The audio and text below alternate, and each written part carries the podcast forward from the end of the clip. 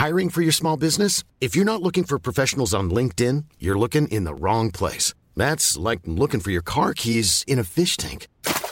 LinkedIn helps you hire professionals you can't find anywhere else, even those who aren't actively searching for a new job but might be open to the perfect role. In a given month, over 70% of LinkedIn users don't even visit other leading job sites. So start looking in the right place. With LinkedIn, you can hire professionals like a professional. Post your free job on linkedin.com slash people today. Hello and welcome to episode number 76 of the Scottish History Podcast. My name is Owen Innes, and after another lengthy delay in proceedings, I am back with another episode carrying on our little road trip through the Isle of Skye. So please join me for episode number 76 of the Scottish History Podcast.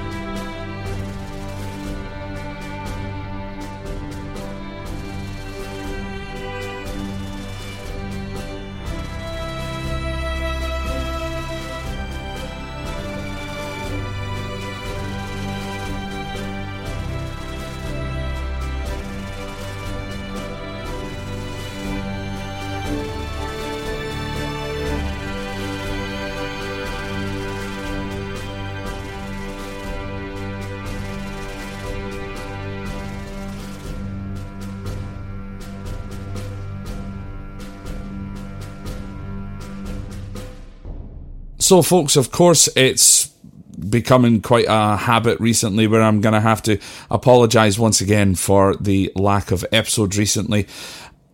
Being back at work and being in the middle of the tourist season um, just now is just so so busy. Um, so I just unfortunately haven't had the time.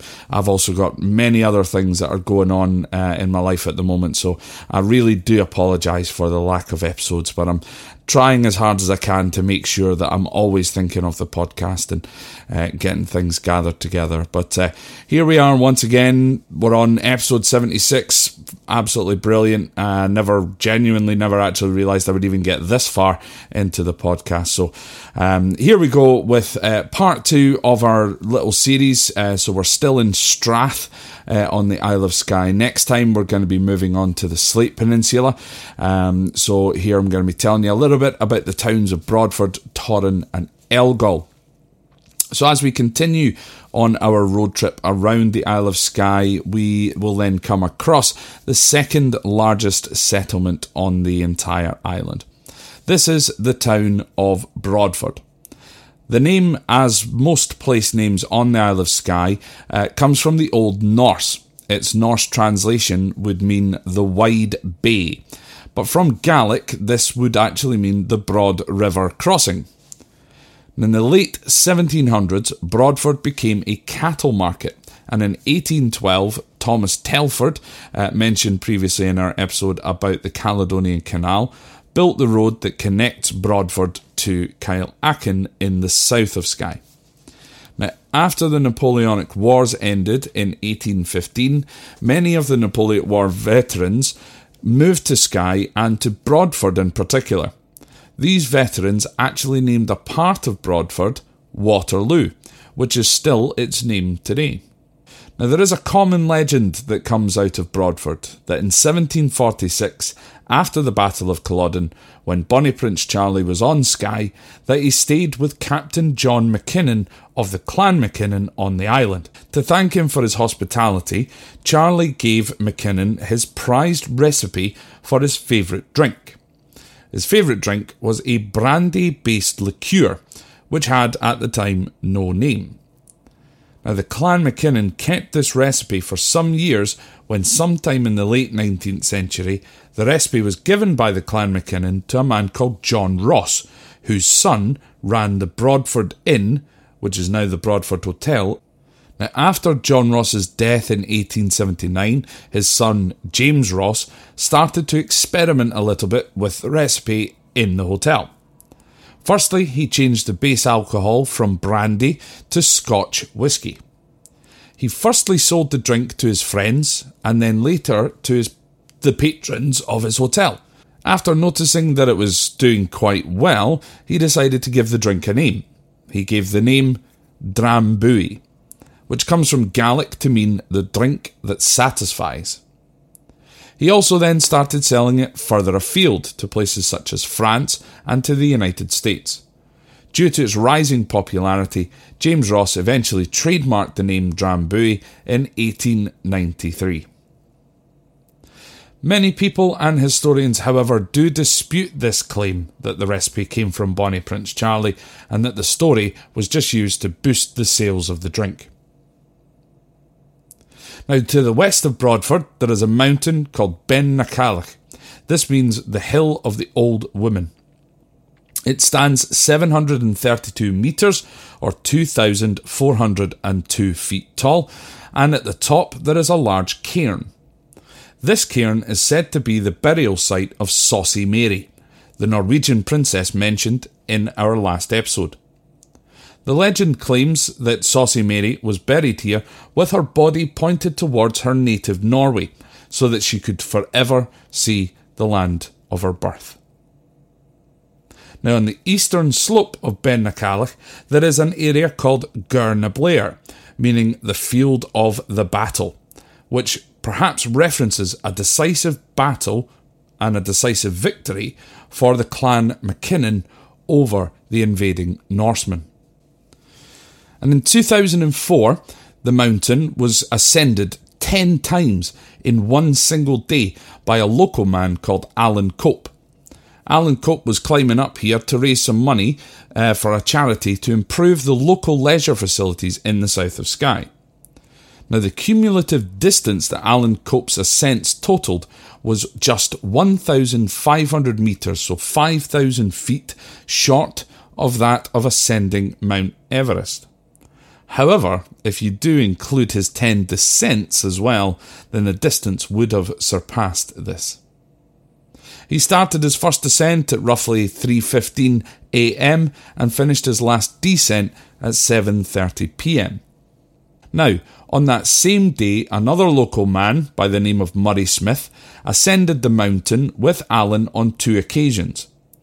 Now, despite this being a smaller feat, the people of Broadford regard Murray as the true hero of this story.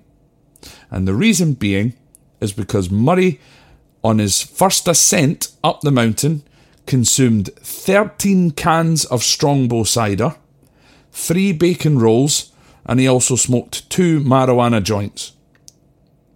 That is absolutely incredible that he even managed to make it to the top, back down, back up, and then back down again after consuming all of that. Now, at the foot of Beinn na Caillich, there was a marble quarry, uh, where quarrying was done all the way throughout the course of the 1800s. In 1904, the quarrying was done on a much larger scale, and the Skye Marble Railway was built in 1910 to carry the polished marble to a new pier that had been built at Broadford. Sections of which the pier you can still see to this day. Unfortunately, however, the demand for the marble this from this particular area declined very quickly, and the quarry and railway closed down by 1914. Now, the marble that was quarried out of here uh, used to actually be sent across to Antwerp in Belgium. However, some of the marble was used in Armadale Castle uh, on the Sleat Peninsula on Skye, as well as the altar at uh, Iona Abbey. There is, however, still a marble quarry at the nearby town of Torrin, which is not only produces marble, but it also produces lime as well. Now, Torrin sits between Broadford and the coastal village of Elgol. The population of Torrin today is round about 40 people. However, in the 19th century, this peaked at 120 people. Now, the old schoolhouse in Torrin closed in 1961, but it used to be used in the 1940s as a training base for the Royal Marine Commandos. The building, the old schoolhouse building, is nowadays a commercial bunkhouse. Now, if you continue past Torrin, you then arrive at the aforementioned Elgol. Now, this is the last place that we're going to be talking about on our little section about Strath, and uh, next week I mentioned we're going to move on to the Sleat Peninsula.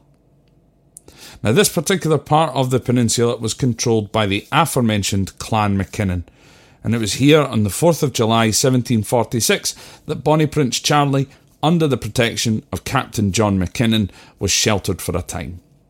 It is also from here where you can find what's known as the Prince's Cave a cave which is said to have been used by Bonnie Prince Charlie to await the arrival of a boat to take him back to the mainland of Scotland before he left the mainland of Scotland to head back to France.